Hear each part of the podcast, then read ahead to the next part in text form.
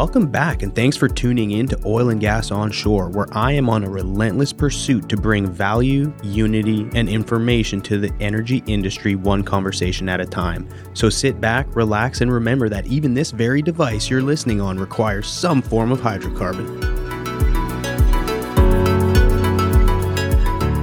This episode is brought to you by our new sponsor for the Oil and Gas Onshore podcast. A big shout out to Technip FMC, a company who truly represents the future of the oil and gas industry. Hey everyone, look, not only do you get awesome weekly content by listening, now you've got a chance to win some serious swag brought to you by Technip FMC. Each week, one lucky listener will win a bundle of gear, which includes everything I'm about to list. Seriously, everything an Ogio duffel bag, a Yeti tumbler, an executive power bank power charger, a Columbia neck gaiter, and a set of Ace Pods 2.0, which are the true wireless Bluetooth earbuds. All you got to do is click the link in the show notes and enter your information to win. Simple. Now go get your swag on. All right, well, go ahead and kick this thing off. Welcome to this week's episode. I am here at the Houston Cannon with Evan Outen, Wells Intervention Engineer at Hess Corporation.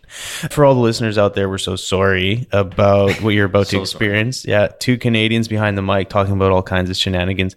How's life's in Evan's world this morning? How's things? Life's good, man. Honestly, Yeah. can't complain. You know, we got golf planned this afternoon. Hmm. Hoping to shoot 72, probably again, maybe get in the 60s again. You know, Yeah, just a, just a typical day in the yeah. golf course, You know, right? yeah, probably in 78 scan the greens. and- Yeah, exactly. You've seen me golf. I think I assume that's why I'm on the podcast. Is probably to talk It's- mainly about about you know, golf. tips and everything. Yeah, golf tips. He's taking. You're actually taking lessons, or your your your people are coming to you for lessons now. Yeah, like you took are. one lesson, and now you're at this level, and now people are coming to you. Exactly. You got to give back, right? Like it's nice to give back to commu- to the community, to the golf man. community. I mean, shoot, yeah.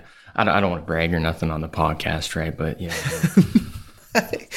it's hard not to talk about yourself. I get it. I get it. Mm-hmm. yeah, absolutely. Well, actually, you know, and you didn't even mention. So Evan's got the triple whammy today. He's got the podcast, he's got a little bit of golf to grease the groove, and then you got a bachelor party tonight. Yeah, we got. Where's that? We got a packed day today. We Yeah. got the podcast, like you're saying, and a good old game of golf. Yeah. and then we got the bachelor party in Austin. Wow.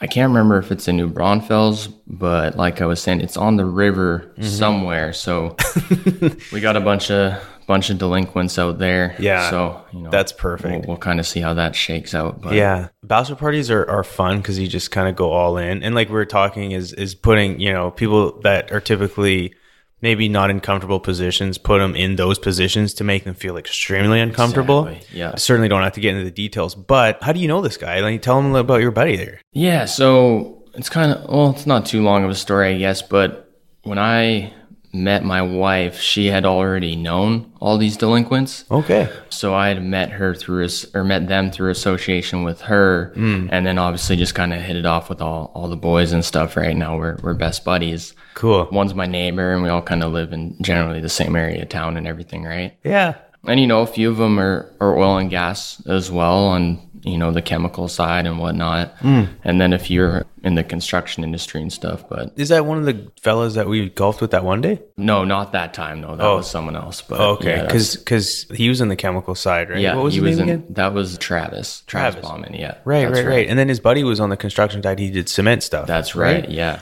Actually, totally random side note, but I need to get his contact information because Okay. my wife was looking for it because she's in real estate and she's got to do some cement work at this place. And I was trying to look for his card in my golf bag, Yeah. and it wasn't there. So at some point, I need to get his contact. Yeah. maybe I just hit up Travis or something. Yeah, I got I got his contact. I got other cement guys. We can get Right. a couple of things going there. Yeah. absolutely. There's one a cement guy's on the bachelor party this weekend. Really? So yeah, I'll Okay. hit him up for you too. We always Nice. got a cement guy around. for sure. Sounds like it. You gotta have a Yeah. you know someone from all walks of life. Yeah, because you never know what you'll need. You need a lawyer, a doctor, a dentist, a Yeah. cement guy, and probably someone in oil and gas because he has the money that can pay for some things. But I guess the doctor and stuff would Yeah, too. But yeah. you know, you need a salesman to pay for everything, Oh, which is typically why people invite me places. Exactly, that makes sense. That's yeah. probably why we're friends. that's why we're going golfing this side. yeah, exactly. exactly. It was funny because you'd called me. You're like, "Oh, do I need a mask? I'm in the Canada. Uh, the CDC said today, like, if you're vaxxed up, no, no mask. So that's a big deal. It's exciting times, man. It I'm is. glad to finally see it. I mean, I don't know about you, but I, we got vaccinated the other day, and you know, nothing, Oh, nice. no issues or nothing. No, Did you get the Moderna? We got the J&J? Pfizer. Pfizer. Yeah, the so that's the good one, right? yeah, hearing good things about the Pfizer. You know, Yeah. had no issues after nothing. And you know, both being from Canada, it'll be interesting to see if we can actually like get back up there and stuff with the vaccine and stuff. But So- at this rate, right? You know, talking about that, it's kind of sad to see. You know, I love claiming them from Canada, right? Like, it's like you know, it's a pride thing. It's like you know, that's who you are. That's part of your life. I mean, for me, I spent the first twenty three years of my life there, and I'll never claim not to be Canadian. But it, it was really kind of my perception of Canada has changed since being here, and especially since this whole pandemic. And I say that to say it's just like the way things have been managed. I mean, granted, no one's done it perfect. The states, every the whole world. I mean, it was like this pandemic came and everyone was scrambling to try and do the right thing. Everyone's intent was was good. It was like, you know, what do we need to do to keep people healthy and and, and kind of control this thing, whatever, right? So I mean, we can get into all some kind of details on that, but Canada, they've taken things to the next level. They don't have enough vaccine apparently for the whole country, and so it's there's some challenges there. Ontario's letting police rip around and tell people like pulling them over and telling them to go home. Like so, there's a lot of things that you know freedom is slowly getting put into the con- being controlled by the government. Which again, like the intent is good, keep the people safe, but you know, so my my mom and I, where I'm going with this is my mom. She lives in Mexico like half the year, and she travels quite a bit. And so this pandemic's been tough on her because she's seventy something years old, likes to travel.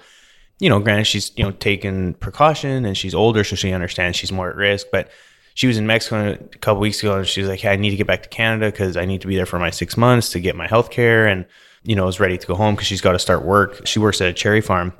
So anyway, she was like, "Well, she doesn't have a lot of money, and so and she won't take a dime from me." So it's just kind of like, "No, Miss Independent. Like I'm gonna do this all myself." So she's like, "All right, well, I'm not gonna go to Van and spend three thousand dollars to quarantine in a hotel that's like not very nice to say the least, from what I've heard. Now I don't know. There's probably nice ones, but so she's like, okay. So she goes from she has a friend in Boise, Idaho.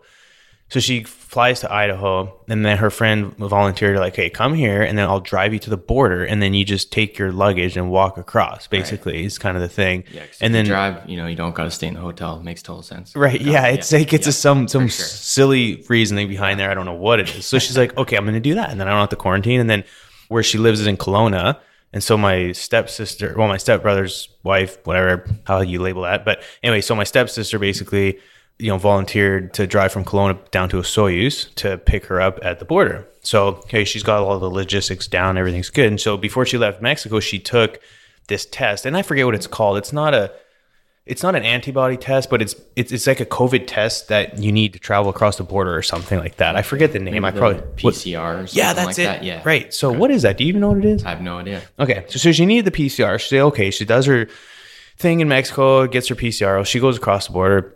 The U.S. Customs guy is like, okay, yeah, you got this right on, good to go. And then so she hauls across, and now she's like in middle land, right? Like she goes from custom U.S. into the Canada, and she goes to the Canadian guy, and she's like, hi, you know, I'm just trying to get home, and this and that, and just like sweet old lady, right? And he's just like, you don't have the PCR test. And she's like, well, yeah, I do. It's like, it's right here. And she, he's like, nope, it's not from the States. It's, this is Mexican and we're not going to recognize it. And maybe probably in different words, but she was like, okay, but like, you don't understand. Like, this is the test that's requiring me to get back. Here's my Canadian passport. Like, I'm just an old lady trying to get home. Right. And he like just proceeded to just be very like, very uh, like abrupt with her and like not let her through. And he was like, no, you got to go back into the States. And she's like, well, okay. So she's like, well, maybe I can go to like a CVS or Walgreens to like get this test or something. Yeah. Well, then the US guy's like, well, you can't go back in the States. Like, you've already crossed. Like, you can't let you back in. She's like, okay. And then she's like, goes back to the Canadian guy and is like, hey, I can't go here. Like, I have the test. Like, what do you want me to do? Like, I'm stuck in La La Land here. Like, I'm stuck between this like two imaginary lines. Like, I can't get across into Canada. Like, I'm a Canadian citizen. Like, can you please just let me in? I have the test. And long story short, she said that she really felt like she was being treated like a criminal. Like they had like multiple people come up to her and like like basically like forceful like just talk to her very rudely, like not Canadian like at all. And he, like, she's she's a farm girl from Alberta. Like Right. she just like she's pure Canadian. Like as Canadian as they come. Yeah. And she's just like, this is not who we are. Like, and she was telling her, like, guys, like, we're Canadian. Like, can you please like help me out here? And like, she started getting like really emotional. She's 73 years old walking across the border by herself. Like, and then she said she feels treated like a, like a criminal. And they were like, no, we're going to call the RCMP on you. And like, they were like kind of raising their voices and like pointing, like, get back, get back, and like crazy, right? Like how, like what in the world are we getting to? Absurd. Yeah, and then they're like, well, "We're gonna call you if you cross here. We're gonna call an RCMP, and you're we're gonna have you arrested." And like just going like a little bit extreme, right? And so, so finally they're like, "Oh well," so they called the RCMP because they were gonna issue her a thirty six hundred dollar fine. I'm like, are you kidding me? You, like, and so, so then she crosses, and then the RCMP I guess was busy or something, and then the RCMP didn't come.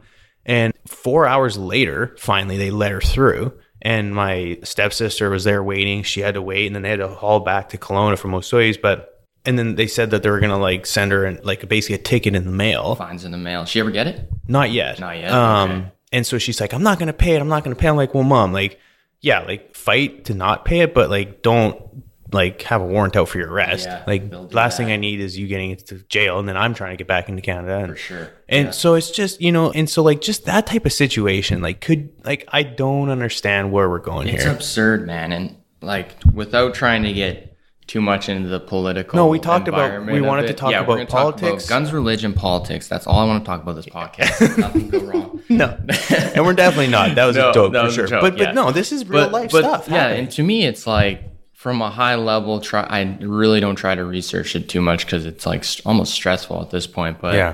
as along the way, somehow the like roles and responsibilities of government got mixed up or lost. Right? Like, I mean, yeah, what do you look to a government for is you know protection against you know for with police and military from like threats to your life like that right you're not looking for guidance on when and where you can go like you should be able to make those decisions in my personal opinion like for yourself right? Like Yeah. and up there it's like no you you can't have you know funeral 10 people only weddings 15 only.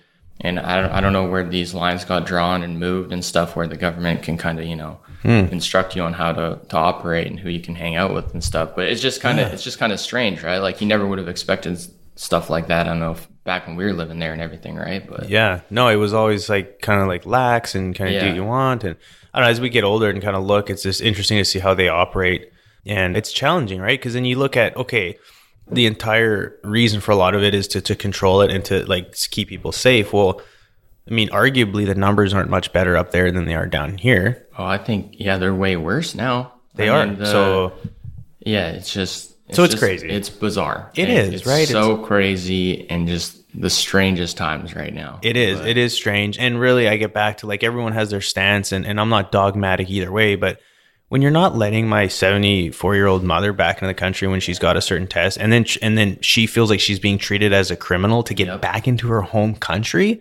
Like Justin Trudeau, if you're listening, which you probably never would ever listen to this podcast, but please give yourselves a protector man this is this podcast It's getting it's making some weight it's making it's making if it makes its way into the parliament there, then I'd be pretty stoked. But it's just like I would just I, I would like to have a general conversation with him and just ask him like, is this what we're all about, and why would this happen? You know what I mean? The unfortunate thing too is like, you know, in the political environment, whether it's even just like in the office or actual politics, like you wouldn't get a straight answer too, right? You know what I mm. mean? Like, Very good point. yeah, you just Very you good get point. some sort of answer that just goes around in circles and you don't really get what you're looking for at the end of the day. But Yeah, no, frustrating for sure. But Yeah. you know, I mean, on the bright side, things are opening up. Obviously, down here, you know, we're just blowing and going, Yep. which is cool. Texas is, you know, I feel like is kind of leading the way on a lot of that effort. And I guess one last thing too is our buddy John Giesrick. He was because I was telling him the story, and then he was telling me there's apparently a park in BC that you can like cross over from BC into the U.S. and back and forth. It's kind of like the meeting site, and he got engaged up there. That's He brought his whole crew up there, and he then he got all the crew from Canada to meet at this park, and they all like commingled at the park for like a certain amount of time that you're limited to or something. Yeah, yeah. But anyway, yeah. So if anyone's like in Washington and you want to see some Canadian folks, they got to fly to BC and then cross this over this park, and it's like I think it's called like the PC Peace or Peace Park or something like that. Okay. Kind of a random bit of information, but yeah, apparently that's been a hot spot for a lot of Canadians and Americans to meet up, shake hands, and you know if you got family and on either side of the border there. It's a perfect spot, but I see you got the Canadian, you know, you got the Calgary Flames shirt on Yeah, there. had to Playoffs are man. starting when tomorrow. play out, they're coming up here. I can't remember the exact day they're starting. It's right around the corner here though. Yeah, it is. Yeah, we entered a hockey pool at work. I got the Edmonton Oilers, so Oh. you know I was kind of Sorry to hear disappointed. But you know, it's Alberta, right? Yeah. So I mean, mean, shoot though. But I don't know. We're I still we're rebuilding. Flames are rebuilding, right? So Re- I mean, rebuilding. yeah, we're rebuilding. they're always rebuilding. Do you follow hockey still, or, or yeah, did you a little bit, man. It's definitely slowed down.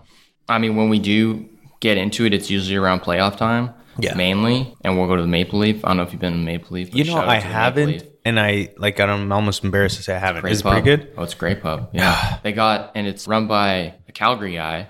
So, you know, there's like Flames jerseys. There's all sorts of jerseys from Canada and stuff up there, right? They have poutine, which Yes. is fantastic. Yeah, And then usually, yeah, you roll in there, you know, you can have some Molson Canadians or Kokanees and all that stuff. they stuff. do have the Kokanees. They have all that. Yeah. What? Really I know. great. How have I not been there? It's perfect. Yeah, it's in Midtown. But, It is. I've driven by it actually quite a few times. Yeah. I've just never taken taken the time to do it. But we're gonna go there and we're gonna have some Yeah. some barley sandwiches Yeah, at one point. some Molsons for sure, man. Yes. Absolutely. Excellent, Good crowd. excellent.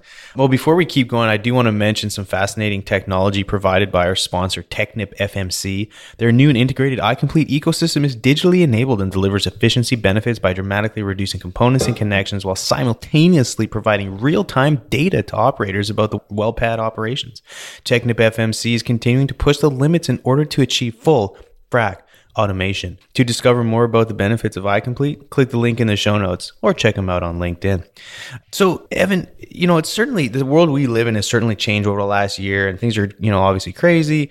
But what's something that's surprised you since COVID? I mean, coming out of it, I mean, obviously work conditions have changed, but kind of from a macro level, like, is there anything that kind of has surprised you and has made you sort of repivot your your frame of thinking to say, you know what, like there was a huge silver lining around this. Like, does anything come to mind? Yeah, because I mean, get into that. There's so much doom and gloom, right? And opinions like we're sharing, and I, I feel like we'll get chastised no matter what we say on the matter, right? But like, that's it's totally a good point to look at the silver lining of it and like the good things that came out of it, right? And you know, there, there's probably a lot more negative things than good things, but some of the good things are one of the major ones from our business, at least, is to see, you know, the adaptability that we've been able to achieve and, you know, just working remotely. Cause, you know, I, I mean, imagine a few years back that you mentioned that it's kind of, there's no way. Why would we do that? How are we going to do that? And yeah, it was definitely super clunky, I found kind of at the start. But like as we moved through it, I kind of realized that, you know, companies were like, whoa, okay, we can do this. Like, why do we have that office? And like, I'm not saying that face to face interactions aren't super important, but you can, in the world that we live in today, we can leverage technology a lot more than we thought we could as far as communication and stuff, right? Mm-hmm. And although oil and gas, you know, it's always, we always think, you know, it's at the forefront of technology. We're doing some crazy things as far as, you know, digital technology and communication. It's never been at the forefront as far as, you know, Tesla and Amazon and all the tech companies like that, right? So, Yeah. So it's good to see like the industry, we can adapt like we always have to the downturns and upturns and everything like that. So even with this, like clunky at, at start, at the start, and then they're able to, you know, figure it out and get Teams and Skype and all that stuff kind of rolling. Yeah. Where now it's, you know, kind of, it's kind of funny too. You only know people as a picture, some people, but, Yeah. but still you business, almost business as usual or as close to, right? Which mm-hmm. is good to see that we're able to do that and keep the industry going and, Right. you know, prices negative 40 all the way up to 60 70 dollars now right Yeah. So- and things are still going companies are still operating as efficiently as ever so Yeah, no, it's so true, and I think that's one thing. It's a testament to our industry's adaptability. Mean, We figure a way to make it work, you know, and Yeah, yeah. and you know, I'm sure almost every industry is similar to some degree, but we're at the mercy of such volatility. It can go south real quick, like we saw last year. But for a company, and you don't have to get into the specifics with Hess, but f- with a, as a large corporation, I mean, you guys are a huge company. Is there plans to like?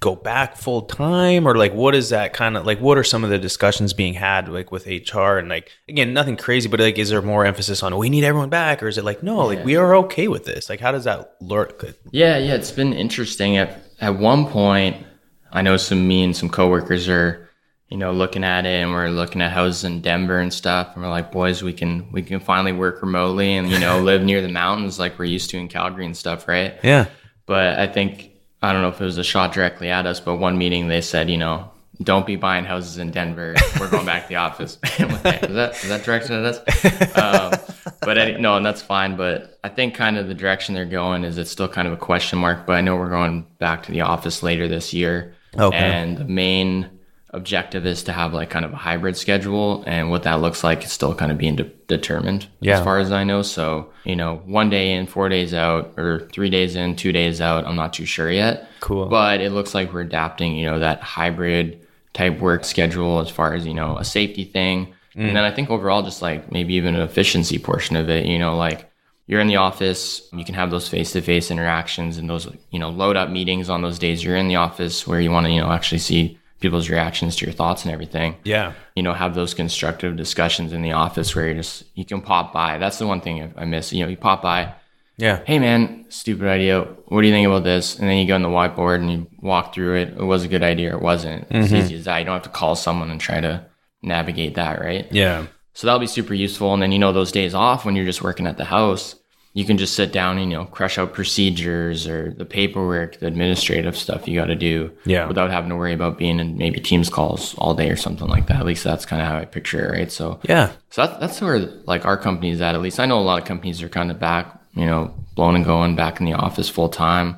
I know some other companies are still kind of navigating and trying to think about maybe doing a similar strategy as us, but Yeah. so yeah, that, that's kind of where we're at there, which which I'm excited about to be honest with you. I Yeah. think, I think that's like the right recipe, honestly, to you know operate at least in the office environment as effectively as possible, kind of thing. Yeah, no, I 100% agree. I think the hybrid model is effective. And I think it's important not only from that standpoint, but if you take a step back and even look at like a 30,000 foot view of our industry, in order to attract talent and have people want to stay in our industry, we're going to have to adapt and follow the trend, which was already happening. But I think COVID was a catalyst for that to accelerate where we're at now. Because if you look at, you know, all these, you know, the Google, the Apple, all these tech companies, Tesla and stuff that are really, I mean, they have, in my opinion, probably some of the best talent in the world with regards to bringing people out of college and then just people, you know, within, you know, high school and stuff looking forward in their careers. I'd be willing to bet there's no high school kids saying, you know what, I want to go work for Hess or I want to go work for AES drilling fluids. I mean, there might be, don't get me wrong, but I'm saying generally speaking, they're looking at these companies that have the cool offices, that have the flexible work schedule, that have the ping pong tables. Yep. Dogs You know, at work. yeah, like allow you to have that creative control and add value how you see fit. And oh, hey, by the way, if you're someone who works better from you know seven at night till one in the morning, Yeah. by all means, get it done at that time. You know, and like have that ability to allow people to do the best they can in the box that they form for themselves, not the box that an organization creates. And okay, here's the box that you have to operate within. Yeah. I expect you to perform at a high level. Well, some people don't operate like that. And so I think looking at it like that, it's important for us to allow people to have the flexibility to have the hybrid programs because if not, you're not going to have the best talent of the world working at companies that are creating energy for the world. Right. And so like it, this, there's a huge impact all the way around. And so that's where I think it's interesting. Yeah, no, I agree. And it, it's kind of one of those things too, like you mentioned, like the Teslas and the Amazons and Googles, like they're very flexible and they they can change their strategies and you know office environments quicker and they adapt to you know kind of value what people work best with, right?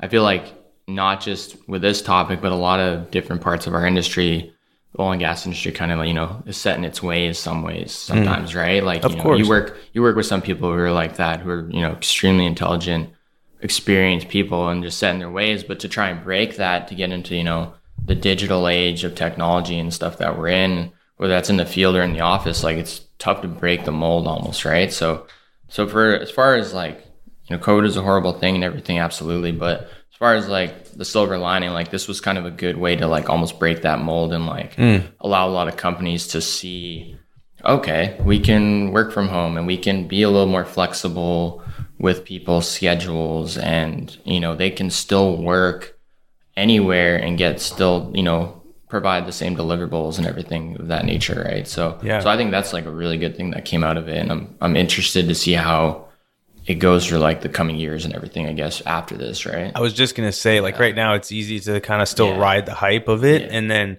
I just wonder if people are gonna slowly get back into their old ways. Yep. And I think the companies that do kind of go back in their old ways, and, and with all due respect, I think it's those companies that have upper management, you know, being from a certain generation. Mm-hmm. But, you know, at the very least, we've proven we can do it. And now it's just, are we going to commit or are we going to fall back into our old ways? Right, yeah. So, you know, to be determined. But a little bit more, you know, on the personal side of things. So, you know, obviously you're f- from Calgary or, well, actually, let's start there. Are you from Calgary or where are you from originally? From Calgary, Alberta. Yeah. From Calgary, Alberta. Okay, born and then your family too, or are they scattered? Family's all there. Brothers in Vancouver. Um, What does he do? So he was actually a professional skateboarder No way. for a while. Yeah. and Every then- kid's dream. Yeah. So he was killing, and then now these days he's he's got one of my nieces and nephews, and he's installing sprinklers. Like he has his own company in Vancouver, which is kind of funny to think. I always make fun of him because I'm like installing sprinklers in like the rainiest climate, like Yeah. ever, like the rainforest, basically. Yeah, I'm sure he's. It's like baller houses. Yeah, oh yeah, they're like you know how Vancouver is Yeah. too, and for all the listeners and stuff. I mean, real estate there is like single or maybe couple bedroom home, uh, 700, 800 grand, pretty much in town, right? So it's Yeah. absurd, but yeah, Good for him. Yeah, What's his name? Ryan Oughton. Yeah, Okay. Yep. So is you say professional skateboarder? Like, was he at the X Games and all that? He, was- so he was sponsored by RDS and DC. RDS is that's Red Dragon, right? Yeah. Yeah. So he Oh, was, wow. yeah, man. And like, That's so cool. Yeah, he was getting the free clothes and traveling around and stuff. I What? remember like selling hats at school for him at one point when I was in like junior high. nice. Taking your bro's Yeah, swag and yeah. selling it on the underground market at school. man. Yeah. so you do have an entrepreneurial spirit. yeah, it's right there, man. Yeah. So that's the next business right there. Yeah. Good for him. So, and how old is he? he's six years older than me. So he's 35 right Okay. now. Yeah. Is, yeah. he still skate for fun or is he, He like, does, I'm yeah. done? He'll just do like I don't even know all the tricks and stuff. He'll go do a kickflip and just like, oh yeah, I still got it. Yeah. just go live his life kind of thing. But- Yeah. oh, that's. Yeah. I'm sure he's got some cool stories. oh, for sure. Has man. he like skated with any like super high level dudes? Yeah, yeah. Really? He, I mean, he was in California for a while with like Rob and Big and No way. And stuff. What? Like Ah. hanging out with those guys. So he got to meet Rob Dyrdek. He did, yeah, absolutely. Wow. man. So he has some really cool stories from some of the you know parties and shenanigans Oh. down there and everything, right? Buddy, I can But, imagine. yeah. Good for him. That is Yeah. so cool. I know, you know, Yeah, I feel man. like I know a guy, and then all of a sudden you come out of left field There's with a that. lot, lot to it. Yeah, Yeah. layers, man. I know. That is so cool. So, are you a skater or what? No, no, I've never. I tried it out. It didn't work out for me though. Really? It's more in sports, you know, track and soccer and hockey and all that stuff, right? But- Okay, so he was more like kind of the sub, like the what do you call it? Not anti-culture, but I don't know. Anyway, so he kind of like went onto like the skater route, and you Yeah. went more in like the organized Yeah. sport route. Hey, Exactly. yep, okay, yep. cool. So born in, in Calgary and then raised there, and then yeah. So what'd you do for fun growing up? Mainly sports, man. Obviously, you know, mountains are nearby. There's a lot of trips out there and stuff, doing some hiking, all the outdoor stuff. Yeah, But I'd say the majority of it was, yeah, just like sports related in some way, right? Mm-hmm. A lot of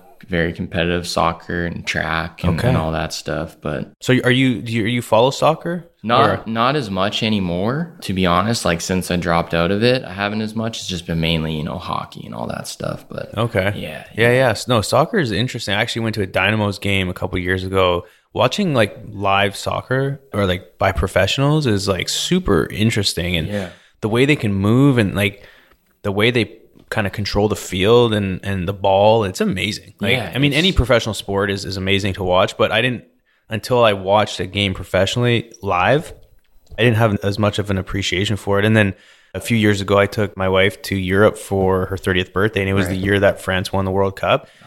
And we just like happened to luck out where we did the sort of the trio. We did London, Paris, and then Rome. And when we were in London, it was when England was playing. Like I think Romania, not Romania, or Ukraine or something like that. So we were in London for that game, and then we like went to Paris, and then we just happened to be in Paris the night we landed, or I say landed. We took the train to Paris, and then it was like literally we got to our hotel, and there was like five minutes before the game started. So we got to watch the game in a bar, but then like the streets, we were like probably probably like a mile away from the pi- the Eiffel Tower. Really? And so like of course like the streets started getting full and like people started getting rowdy and it was like holy cow and then like I've never seen a party like Paris when France won the World Cup. Yeah, like it was it literally sounded like World War Three was happening outside Yeah. of our hotel room. It was insane. man. it was so cool to That's see. so lucky though. Oh, and it's we- it's yeah. insane over there. Like oh, So I played in Germany and Austria for like a little bit, oh, like wow. when as a team.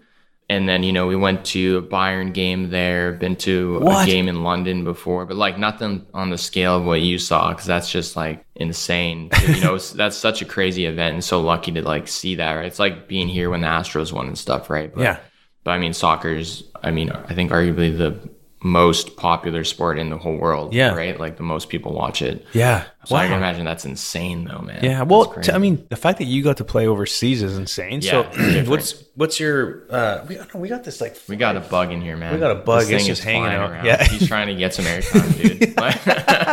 What you gotta say, bro? Yeah, yeah, yeah. It's just like he's buzzing around Evan, Yeah. then it comes hops over to me. So if you hear us kind of like going like around the microphones because we're dodging this bug that's trying to get in here. Yeah. So I mean, did you grow up playing soccer and then you kind of found that you were good at it and then you just pursued it? Like, how did you? I mean, get Yeah. to playing in Europe? Like that's pretty crazy. Yeah, it's just, I mean, you get put in it when you're a kid and stuff. I think most parents try to put you in some sort of sport and it just kind of like escalated from there, right? And just like, I remember there's times where like the only thing that I could do growing up, like, or wanted to do was just like professional soccer. So it's like, Wow. engulfs your whole life. And then eventually ended up getting on this one the one team in Calgary and we won nationals for Canada and then our coach actually he ended up he's actually now one of the coaches at Real Madrid, I believe. Whoa. Yeah, it was crazy, man. But no, You still it- talk to him? no, not at all. No, he was super aggressive and Oh, very one of strict. those yeah, old but school coach. Honestly, though, yeah, strike the fear of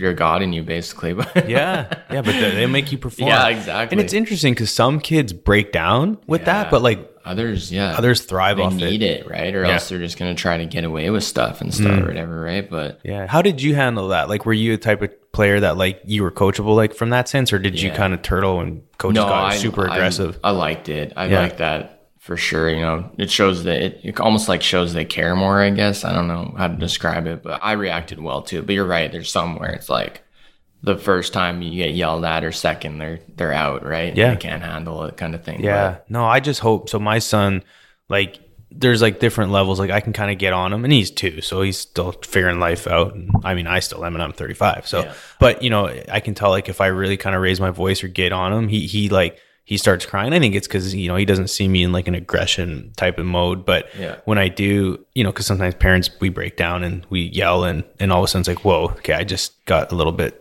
too mad. Yeah. But I just wonder, like, for him, if he's going to be good with that. Cause I know my football coaches and coaches growing up, like, they were all like, they were hard nosed. Like, it was yelling and like screaming and, you know, like, you know, cussing. And it would make me angry and I would get mad. But then it would, then I would use that fuel and that, that like anger to like get out there and just like tear it up. So, I know I did well under those type of conditions, but I just hope he does because I don't want him to be, you know, no dad wants to see your son like get yelled at and then like cry and then like yeah. qu- quit sports. Like, it's Yeah. like, oh, okay, yeah. that's certain certain people react differently to it for right. sure. But yeah, yeah, yeah. Yeah, which is okay. Yeah, right? no, I mean, it's it, it fine. is what Everyone it is. learns and you know develops differently. Right? Yep. But No, that's that's exactly. So you know, you grow up playing professional sports. You're probably just a rock star, and then all of a sudden, absolute stud. yeah, yeah. Honestly. well, now you're a I professional golfer. to- yeah, and I'm crazy good at golf. It's just it's just crazy all these things fall into place for me. But So you graduate high school, and then and what happens? I mean, because you went to SAIT, right? yeah, so it I mean it's one of those things. It's crazy that like when you're that young, you have to like make that decision. Okay, what are you gonna do the rest of your life? I know. You're like. 17. I was like barely 17 out of high school. It's like, okay, what are you gonna do with the rest of your life? It's like, well, I don't know. like party, I don't know. Yeah. uh, is there a house party I can go to tonight? do we have house parties now? What do we do? Like, yeah. I don't know. So I just like worked and I like looking back on it. I was thinking about it before I came on this last night. Like, how did I get here? And it's like, yeah, no intent of going to do anything. It was just like, all right, done school. I don't ever want to go back. So I worked in like a lumber yard for a while, like Okay. a year or so Yeah. and then still no desire to do anything. And then I was, I mean, like you said, from Calgary, most of my family was in oil and gas already. Oh, they were okay. I just remember being like in the kitchen at my sister and brother in law's place, and he had made, he went to SAIT and made a drilling fluids company and then sold it. Was super successful, went really well. So, and he's just like, why don't you just go do petroleum engineering technology at SAIT like I did? And didn't even really know what petroleum was at the time. Literally, it's like, okay, Yeah, Yeah. just like okay, I'll try it. Signed up for it. Didn't know what we were doing. Didn't look at any of the courses. Here we go. Yeah. And I was Did you it. do good in high school? What kind of high No, school not- like person were you? No, I had to like upgrade courses and stuff. oh, I, too. I did a full year of upgrading. Yeah, same. I was doing it while I was working in the lumber yard, and Yeah. and then yeah, I got into SAIT and then it was super cool, man. Like just going through all those courses and everything, drilling, you know, all the pertinent oil and gas courses, super super interesting. And I just got more and more into it, and a lot of the people, at least back in those days, in which those days it was like 2010, I went, so it wasn't that long ago, I guess, but back then they had a lot of the industry guys because the you know I guess the grade level requirements for like guys like me and maybe people who you know barely kind of skimmed by high school and stuff could could get in mm. and finish you know get that that piece of paper or whatever and hopefully get an office job. So a lot of drillers, a lot of cement supervisors,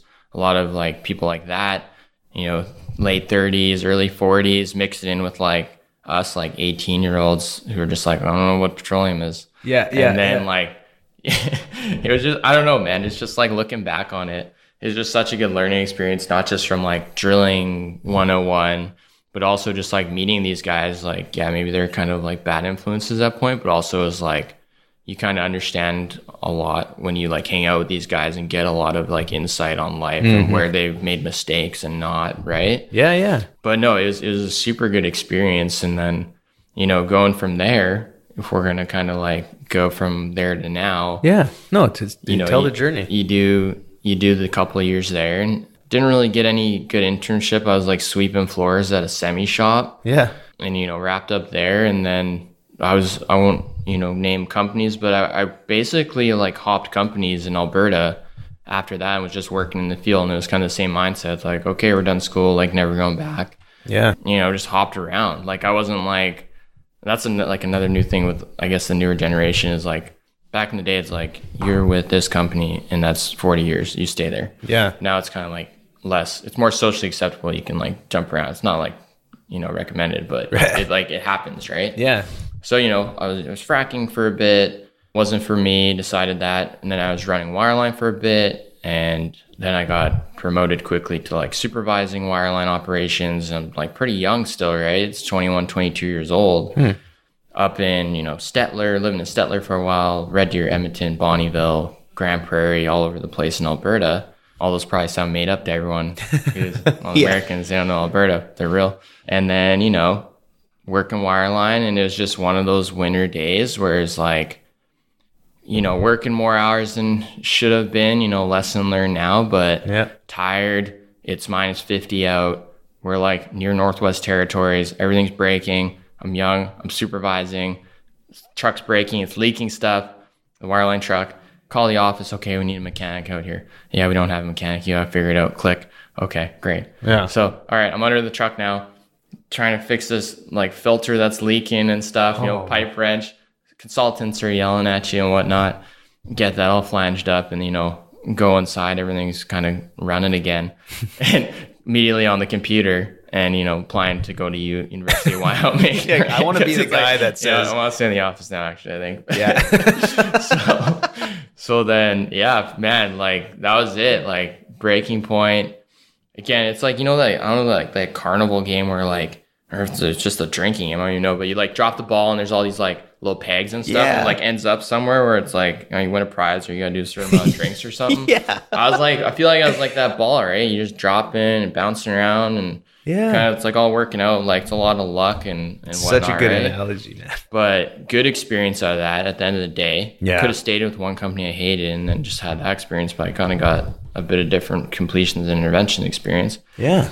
Went to school at University of Wyoming. Did you purposely find University of Wyoming or how did Yeah. you stumble upon that? So again, you know, younger objectives and goals were different and the primary driver was single so was, there's more girls there so that was kind of the intent at the time. Ah, you did your But, research. Yeah, so that was pretty much it.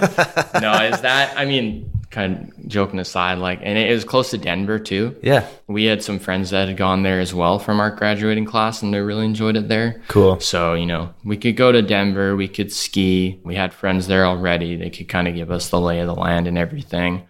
So that was kind of you know how we landed on that. And, then I don't even think we ended up applying to Montana Tech like where you went, and that was definitely the second option for us. But we we got in and it worked hmm. out. And we're like, all right. And it literally so it was me, that story, and then there was a guy who was an MWD at the time.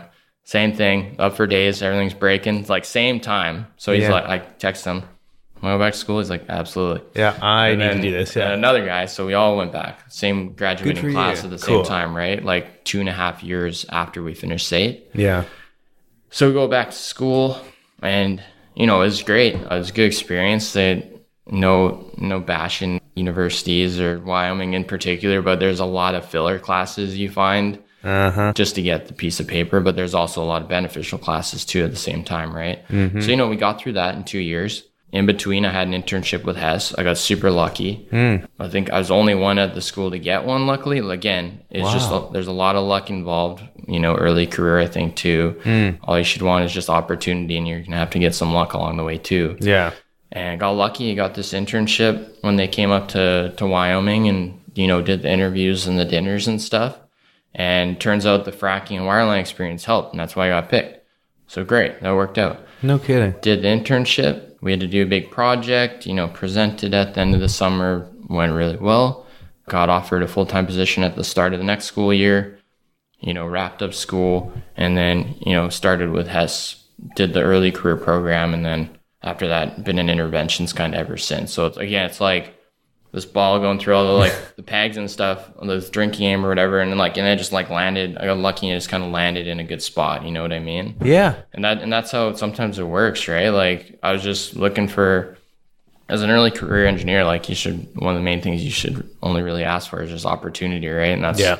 that's what i was looking for and then i guess just good personal relations with people and you know a lot of luck in there too it like ended Sure. up going super well for me right so yeah. Well, you know, you, you say luck, but it's it's interesting because people often say. So I have two kind of things with luck. Is my old man always told me because you know, growing up, I'd look at things or people and say, "Oh, they're so lucky they have this," or "They're so lucky they get to do that." And he always told me, he said, "Justin, it's it's really funny how lucky you get when you work hard. Yeah. If you work hard."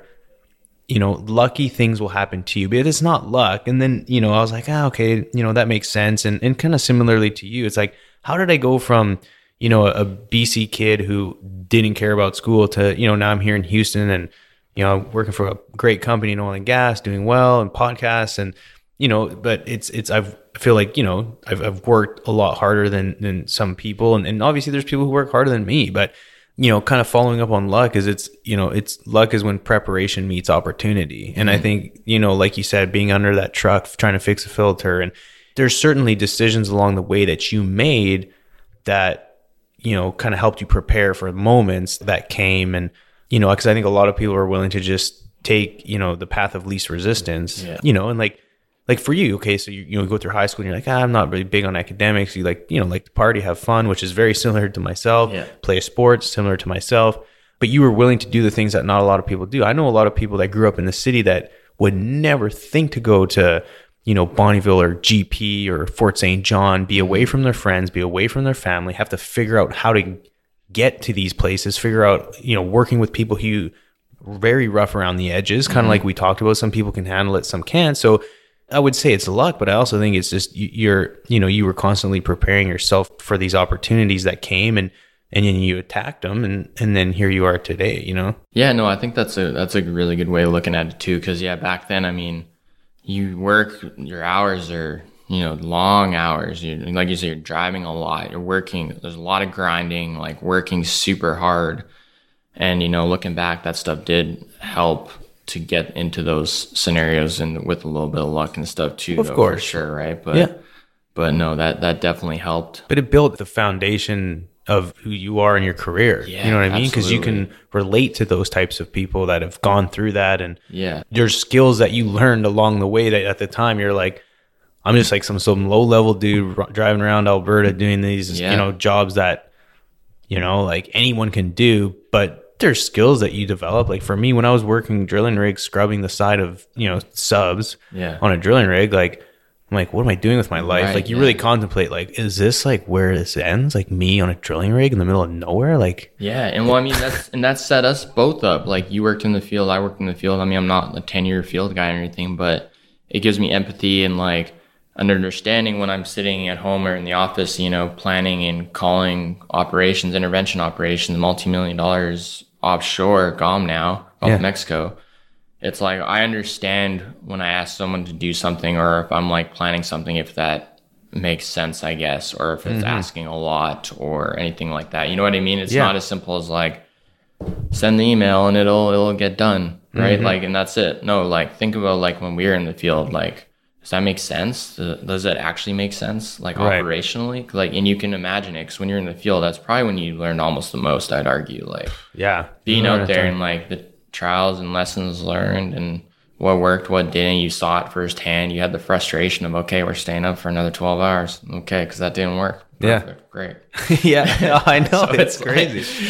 Yeah, man. It's just no. It's a lot, a lot of hard work along the way, and, and some luck, and just just taking the opportunity. I mean, there's a lot of a lot of other hardworking individuals I graduated with and went to school with who weren't as lucky as well, right? And Yeah. maybe had different experiences and stuff. And yeah, here I am, intervention engineer, Gulf of Mexico, and Yeah. just happy to have the opportunity and everything for sure. And on a podcast, man. Who would have Yeah, thought? and How here we you are here. on the podcast. Has Come three, on, the three greatest, listeners. arguably, yeah, the greatest podcast in all of Houston, arguably America. Right, But, yeah. arguably, and I yeah. Well, I'm getting there. I mean, the next to Joe Rogan, I saw. yeah, on the rankings, but yeah, I saw- I saw no, that. no, it's not a big deal, right? Just whatever. Yeah, it's just yeah, kind of it's whatever. big deal, dude. so, with your job though, before we move on past that, like, what do you love most about your job? Like, is there something that wakes you know when you wake up every morning and you're reading reports or doing things? Like, what what do you really enjoy about it? And and it could be anything from you know the actual mechanical part of what you do or the people relationships. I mean, what what do you really enjoy about what you do? Yeah, so I think this is kind of an easy question for me because I think I like the change of the operations So there's a lot of challenges in everything, and you know things change, do change. and, You know, Bakken and onshore relatable to onshore stuff like drilling wells, right? But a lot of the time, it's kind of like you're punching holes, and there is a procedure and the best way that's been identified to do it. And change there, you know, it might take year or years or months or something like that, right? Mm-hmm. But most of the time, you're seeing that same thing over and over again. It's a lot of really good exposure. But in Gulf of Mexico interventions, I found is like I'm doing so many different things, and some have never been done before, and it's usually never the same thing back to back. So mm-hmm. I'll be planning a riserless acid stimulation for a while, and I mean, you know, you're planning for months as opposed to days, and the operation is going to take probably a couple weeks. And then it'll be an abandonment. and We're planning an abandonment because, you know, we have to do abandonments. Everyone has to. There's regulatory requirements to do that when you're planning for maybe a year or months to do that, and then that's going to be a month or two operation right there. And then the next time it's a coil tubing paraffin clean out on a platform on dry tree wells or oh. something like that, or slick line sleeve shift. It's like, and that, I mean, like that's the last like year. So it's like, Yeah. So not to cut you off, but that's one thing I can appreciate about folks working offshore is I think unconventionals have like kind of like diluted the talent pool because like a lot of folks get into oil and gas and then they're kind of like thrown into Permian or the DJ or the Bakken Yep. where it's like development mode. Right. Like manufacture mode, and it's like you basically are trying to create an economy of scale at that point, Yeah, and it's just like, but you're not getting exposed, and it's no fault of the people in those positions, but it's you know our industry, the shale revolution has created like unconventional robots. you Yeah, know what I mean? Like it's yeah. and like I can appreciate someone who comes, you know, for me, I'm in the drilling fluid space. Someone who's worked offshore just has kind of like a different view of things because they've been exposed to so many different operations that Yeah. guys on land that drill, you know, twenty thousand foot, you know, two string wells, Right. and it's just like one after the other after the other. Like they get good at getting very efficient. Yep. But their road or their their you know their their experience path is very narrow. Yeah, agreed. And I mean, you get really good at what you do.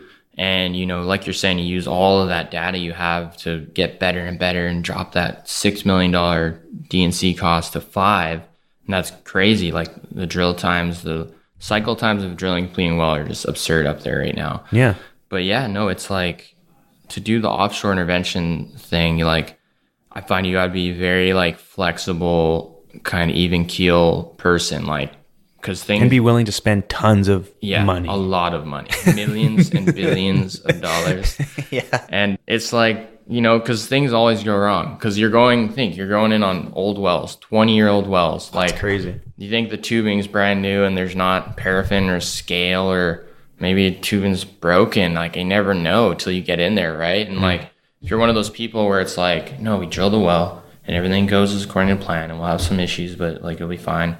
We do it all the time, do it every day. Yeah. This is like, I don't know. Well, uh, we got a procedure and put as many contingency plans in place and hope for the best. And you know, you get the call at 3 a.m. It's like, yeah, I know we're stuck with coil. Yeah. It's like, ah, shoot. Well, well, try this. No. Okay. Well, we'll uh, try to figure this out. But you can't like be pulling your hair out and freaking out, right? Yeah. You got to have the right kind of contingency plans in place. And like contingency plans are such a big part of interventions. But, Hmm. but I mean, you know, circling back, that's, that's my favorite part is that, I got lucky and I didn't have to go. And it was the hard work and having that field experience already from Canada and you know the onshore experience. Yeah. I was given the opportunity to go straight to offshore, which not a lot of people typically get to do. Right. Especially found- within the last five to eight years. Yeah, and as a younger engineer and stuff, right? So to do that and just go straight offshore, and it's like obviously things go wrong offshore, like they go really wrong. We've all seen that. Yeah. And the regulations and everything and safety measures that are in place now are just,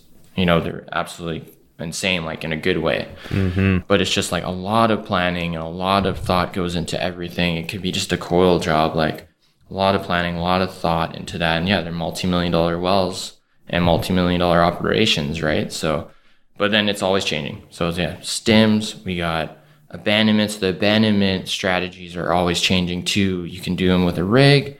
A lot of methods that are being developed, like well intervention techniques where we can hmm. do stuff riserlessly. A lot of cool technology out there. Like I'm always hearing about new technology in the intervention space. Like Wow. fiber optic wireline that you can cut and and let drop to the bottom of a well and it disintegrates and stuff like What? that, but gives you the data. There's plugs that they're making BiSN. They they're basically thermite reactions, making basically metal to metal sealed plugs, which is super cool. Hmm. And then again, the light well intervention space, like I can't talk about it enough. I mean, rig rates have been pretty comparable lately, but those have been like always a huge savings for you know not having to set up a riser basically to the subsea wellhead and being able to set plugs and do logging and, and other things like that right but Wow. it's just it's just a super dynamic space i've found. Like i have a pretty big respect for it and i'm really glad that's kind of where i ended up. Wow. being in the ops space and as well as being able to see you know like all these new technologies and never getting bored which is awesome right? Like i look forward to i'm doing we got coil projects going on and then okay stims like i was saying so it's just ever changing and i'm always learning basically so Cool. that, no, that's, that's my favorite part for sure Yeah, no, man, and, and I can sense that you know there's a there's a degree of passion along with it too. yeah like my, you always enjoy. yeah i got Yeah, excited yeah, I and was your yelling a bit. No, but that's what it takes to, to perform at a high level. Is you got to enjoy what you do, and that's Yeah. that's clear. And, and you know, Hess is lucky to have a guy like you, man. No, seriously, I mean, red faced over here. All right, he's blushing now. He's as red as his Calgary Flame shirt. But no, that's cool, and I can respect that. And you know, especially like you said, you're grateful to have a job right now. I mean, things have been extremely challenging for a lot of people, but you know, I think there's there's certainly light at the end of the tunnel. Oil demand's going up. I'm sure companies like Hess are, you know, excited to have you know hopefully some stability in, in oil prices unless something happens again next year. But things look pretty good towards 2022 and, and a few years beyond that. And I mean, but at the end of the day, things could happen today, and Yeah. this whole thing that we're talking about could completely change. But before we log off here, because we got some very important activities to attend to here shortly. But you're an adventurous guy. I mean, you told me about your trip to Japan, which I mean, still just cracks me up. if you ever get Evan out to have a nice cold drink, get him to tell you about his Japan story. is pretty funny. But someone who's adventurous like yourself, when's the first time you did something for the very first time? for the very first Or when's the last time you did something for the very first man, time? the podcast Oh. right here, man. Oh, jeez. I mean, this is the first time on the podcast. I didn't know how this was gonna go. I'm trying to think other than that. No, this, I mean, that was a good answer. I mean, you answered the question. That's good. That's good. that's a good. It's such. Does a- anything else come to mind? It's a tough question because it's just like the way the last year's gone. It's like, Yeah. what have we done? Like, not much. I mean, Yeah. went downstairs the other day. That's pretty cool. Yeah. But- yeah. yeah, I tried two percent instead of one percent milk. That's Yeah. pretty crazy, man. I never thought I'd do that.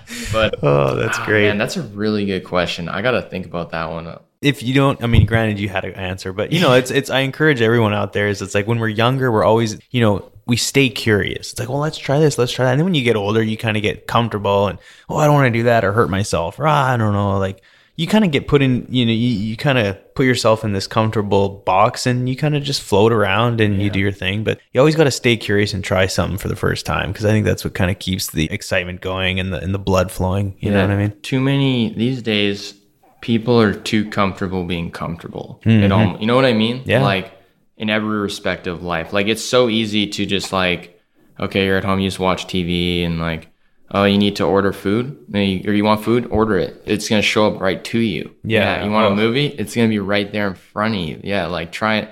That's kind of not completely what you're talking about, but, But like, no, it, it's yeah, step out. Yeah, go camp or something. That because we're avid, we like to camp and stuff, right? Cool. Go camp, be a little uncomfortable, and like try those new things, right? Yeah. No, it's I encourage it, man. And I mean, is there anything else out there that not many people know about? I mean, for the people who know Evan, you know, there may be something, but do you have anything interesting that like, you know, you did the soccer thing and I mean, is there anything else that you kind of have like an interesting hobby or kind of something about yourself that not many people know about? No, you can probably tell I work out a lot. Extremely good shape. Yeah. No, yeah, but you are sitting here with the guns man. out and everything. no, man, I'm pretty open, pretty much an open book. I mean, Yeah. Apart from you know getting outside when we can, we're we love to travel, me and the wife and stuff. Yeah. Like, love a lot of spontaneous travel, similar to that Japan trip. That's a huge Do you have thing. any like, travel plans coming up? Yeah, we just got some, like, it's not really local, but like, we impulse bought a trip to South Carolina for May long. Sweet. So we're just gonna go do that. I'm like, Oh, I love it. That's not Good somewhere. I would have thought of going, but I kind of think I heard Carolinas are nice though. awesome. I've Freaking never been there. Yeah, neither. I have no idea what's gonna be over there. Cool. I'm Just excited to hear about it. stuff like that. Yeah, Yeah. man. But other than that, you know,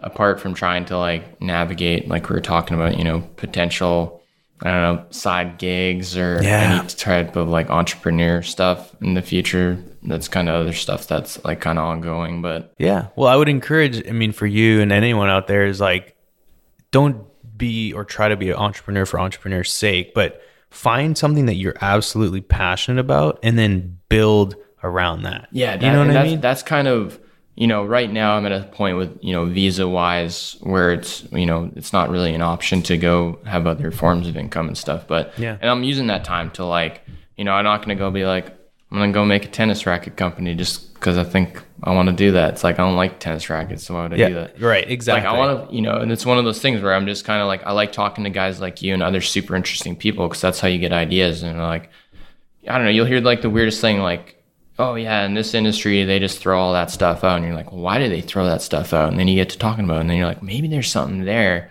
and then maybe you can make something that one you care about a lot, and that's actually like kind of like a, a valuable industry, and that's no example in particular, but No, that's to your point, right? Like, I don't want to just like sell tennis rackets. I want to do something that's like interesting. And I Yeah. think, I just think that whole experience and hearing people on your podcast too and talking to people about their, their small businesses or startups, I just think the whole process would be super interesting too, right? Like Yep. going through the, the MBA Essentials program, which I'm doing right now and stuff. It's like, no, this would this would be totally outside of my comfort zone, mm-hmm. and would be super interesting experience just to try it out. But also, I would have to have that motivation that it's something I really enjoy too, right? Or else I'm Yeah. not gonna, you know, wholeheartedly put all my effort into it. right. And it's going to fail. Right. And the motivator cannot be money. It has to be because you love the Believe in this process. product, yeah, Yeah. This, and you- I know this product's gonna work. Yeah, Right. It's great. It's amazing. Yeah, yeah, I can't yeah. talk about it enough. Whatever Exactly. It is. I don't know what it is, but yeah, yeah. And it doesn't even have to be a product. It can be a service. It can be a podcast. It can be, Yeah. I mean, a blog. I mean, it could just be anything. Like a hustle doesn't necessarily have to mean like transactional, like buy something, sell something, but or make something, sell something. There's so many opportunities out there, but love the process and do something that you're extremely passionate about. And the byproduct will eventually be money, but it can't be like the goal. Like I want to do this because I want to make money. Like those are the ones that fail. Agreed, hundred percent, man. That's why that's why most businesses fail, and people are kind of bouncing around from tennis rackets to Yeah. golf balls or just anything they think they can see a market and money in, right? But Yeah. if you don't you don't stand behind your product, like maybe some people can fake till they make it like that, but Yeah. it's not a lot, right? No, So, no, it's the, the majority is certainly not. And this has been great. Well, yeah, no, appreciate you coming on. And uh, before we do head out here, I do want to take a moment to tell everyone about some upcoming OGGN events. Hey everybody, it's Savannah from OGGN, and here are the events on deck for June 2021. This month we have six events, but if you'd like the full list, you can click the link in the show notes to sign up for our events newsletter.